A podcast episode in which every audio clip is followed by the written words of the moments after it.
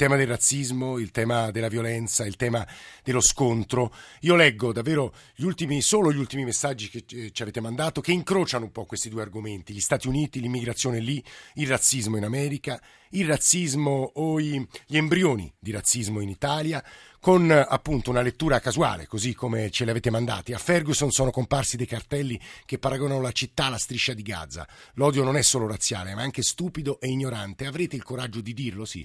Buongiorno, perché non parlate, ci scrive Lillo, dei nostri vecchi che non si curano perché non hanno i soldi o mangiano pane secco per arrivare a fine mese? Bisogna essere obiettivi, concreti, basta con tutta questa assistenza che tiene i nostri alla fame e in ogni caso non risolve il problema dei profughi. Provate voi ad ospitare tutta quella gente nelle vostre case, soprattutto se abitate nei centri dove state bene, non avete i disagi che abbiamo noi in periferia. E poi l'ultimo per ora che leggo, Andrea Martin Luther King è stato assassinato, Mohammed Ali ha smesso di volare, non c'è più nessuno che combatte il razzismo, Obama compreso, ma c'è una mail in particolare che volevo girare a Mario Morcone. Mario Morcone, l'ho detto, è il capo eh, del Dipartimento Immigrazione e Libertà Civili del Viminale. Ha, ha già ricoperto questa carica dal 2006 al 2010, è stato molto in Africa in questi anni, ha conosciuto anche le fonti da cui le fonti, i luoghi da cui partono molti di quei profughi, di quei disperati. Ma questa mail ci serve un po' per capire di che parliamo stamane, Morcone. Alfonso da Roma.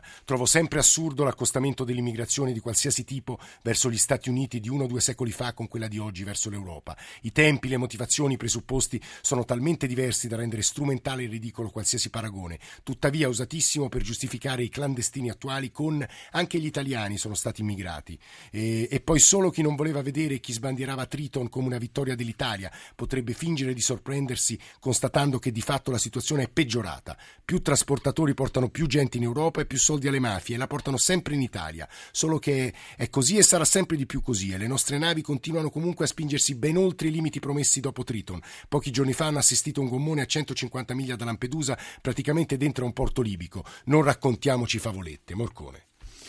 Ma eh, io credo che eh, quando si fanno questi discorsi si prescinde eh, in buona o in cattiva fede da una constatazione evidente. Dalla seconda guerra mondiale abbiamo in questo momento eh, nel quadro internazionale almeno cinque o sei scenari di guerra eh, assolutamente drammatici, dall'Ucraina passando per l'Iraq, in Libia, eh, nel Corno d'Africa, nel Centro Africa. Ora, eh, immaginare eh, che ci sia un modo eh, di tipo securitario con Frontex anziché con qualcos'altro per fermare gente che non ha niente da perdere e che appunto o eh, muore o rischia eh, comunque perché diversamente muore e quindi arriva comunque in area Schengen, eh, mi sembra onestamente una, una, visione di cortissimo respiro. Perfetto Morcone, noi stamane un po' l'obiettivo che Radio Anch'io si pone ogni mattina, dobbiamo essere il più pratici e dettagliati possibile, spiegare come funzionava Mare Nostrum, come funziona Triton, che cosa fa la nostra Marina, ma anche quali sono le possibili soluzioni nel Nord Africa e non solo in Nord Africa. Ma prima, ascoltatori, Jack da Venezia e poi Giuseppe da Bari. Jack Jack, buongiorno. Buongiorno. Che ci dice?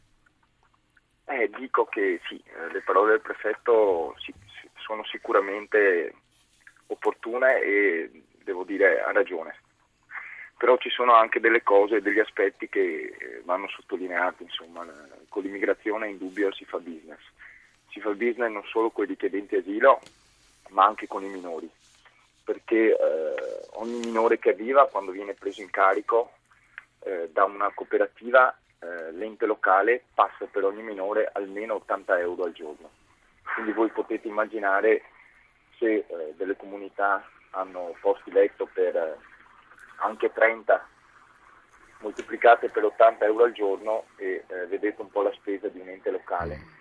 Questo stride ancora di più col fatto che eh, la legislazione riguardante i minori stranieri non accompagnati è pazzesca perché si prevede che noi accogliamo questi minori, fanno un percorso educativo che eh, è di almeno due o tre anni come previsto dalla sì. legge e poi una volta eh, che concludono il percorso educativo e arrivano alla maggiore età non è che abbiano un permesso di soggiorno per stare in Italia, assolutamente devono avere almeno per questo percorso formativo di tre anni. Quindi, ad esempio, se arriva un 17enne lo prendiamo a carico come ente locale e spendiamo 80 euro al giorno per questo minore, una volta che sarà maggiorenne diventa ipso facto clandestino. Senta Jack, scusi, ma lei Quindi è del settore? percorso, sì, sono del settore, o si fa un percorso formativo di almeno due anni più uno, oppure questo minore, anche se arriva a 16 anni, viene preso in carico per due anni. con E una poi, e poi appena 80 diventa maggiorente diventa immigrato irregolare, diventa- questo usiamo l'espressione più corretta. immigrato irregolare. Senta Non Jack, lei ha, lei ha sollevato dei punti importantissimi, chiedo a Giuseppe da Bari un po' di, di pazienza perché su questo dobbiamo essere molto precisi. Prefetto Morcone, diciamo la verità, quello che è successo Allora. a Roma in questi giorni, lo scandalo di mafia capitale, il business dell'accoglienza non aiuta perché si è scoperto un traffico e delle truffe pazzesche. Stamane c'è un pezzo di eh, Bonini su Repubblica su quel ruolo che potrebbe aver avuto Buzzi anche nei fuoco di Tor Sapienza, chiamiamolo così, potrebbe averlo insufflato lui, perché lui lucra su quelle cose. È terribile, prefetto. Certo, la vicenda di Roma è assolutamente eh, sconcertante per un verso, eh, inquietante e, e- e francamente bisogna andare fino in fondo. La fortuna vuole eh, che c'è una procura a Roma con un eh, capo della procura eh, che è uno dei più grandi magistrati italiani di cui abbiamo totale fiducia che andrà fino in fondo. e e evidentemente tutto questo ci fa male, fa male soprattutto a quelle centinaia e centinaia di persone che invece hanno lavorato e continuano a lavorare eh, sinceramente con, con umiltà e non molto spesso non adeguatamente retribuiti e che hanno accolto in questo paese dal primo gennaio di quest'anno oltre 165 mila persone. Poi, bene, diceva, poi ecco, bene eh. ha detto, il, bene ha detto L'ascoltatore. eh, l'ascoltatore di Venezia, eh, perché il tema dei minori è un tema bollentissimo rispetto al quale anche questo governo eh, si sta facendo carico, perché evidentemente non possono essere scaricati sui comuni con una vecchia legge del 2000 che non aveva senso, non si possono pagare 80 euro, se ne pagheranno 45 dal 1 gennaio del 2015 è in legge di Ah, quindi da stabilità 80 a 45. Da 80 a Perché 45. scusi prefetto se sono Prego, persino prego. troppo concreto, ma di quegli 80 il rischio è che finissero nelle casse dei manigoldi eh, una trentina di euro. Che è successo con le cooperative romane, ad esempio?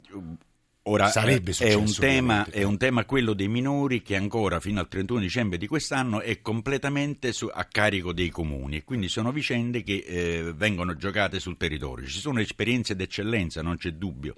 Eh, quella di Venezia è tradizionalmente una di quelle d'eccellenza, ma ci sono quelle di Torino, quelle di Bologna e ci sono naturalmente, eh, soprattutto lo dico naturalmente da napoletano, nel sud Italia invece eh, aspetti di opacità che vanno assolutamente eh, dissolti. Ma comunque non ci possiamo permettere di pagare 80 euro per un minore di 17 anni, perché 3 per 8 fa 24 e nessuna famiglia italiana può pagare 2400 euro solo per un suo figlio. Su questo eh, siamo chiarissimi, il prezzo, l'abbiamo già detto, sarà 45 euro. eh, e se ne farà carico il Ministero 45 dell'Interno euro al giorno. al giorno, sollevando completamente i comuni rispetto ad una legge, ripeto, che è una legge del passato, del 2000 e che aveva uno Scusi, scenario quanto costa un completamente diverso. rifugiato invece, prefetto? 45 euro Media- minore. Sì, mediamente se- eh, 30, 20 dai 29 ai 35 euro. Che ci si fanno con quei 29 C'è un, 35 eh, tutto un, un protocollo che poi fa parte del capitolato d'appalto su cui si fanno le gare e che prevede una serie di percorsi anche di inserimento eh, nel nostro paese con l'apprendimento della lingua italiana, con un minimo di formazione professionale, con E l'acquisizione che risponde agli ascoltatori che dicono ce l'avessi io quei soldi? che dicono una stupidaggine. Che vuol dire ce l'avessi io quei soldi? Intanto noi abbiamo dei doveri che nascono dalla Costituzione e che nascono comunque dalla legislazione nazionale ed europea. Eh, e poi comunque quei soldi, come abbiamo detto più volte, almeno nei casi eh, diciamo trasparenti, eh, finiscono al sociale dei comuni, non finiscono certo all'immigrato. L'immigrato percepisce 2 euro e mezzo al giorno. Ah, questo è bene che si sappia. No, ma l'abbiamo detto e Eh, ripetuto eh. più volte, ma naturalmente non si, vuole, non si vuole sentire questa cosa. L'immigrato riceve solo 2 euro e mezzo.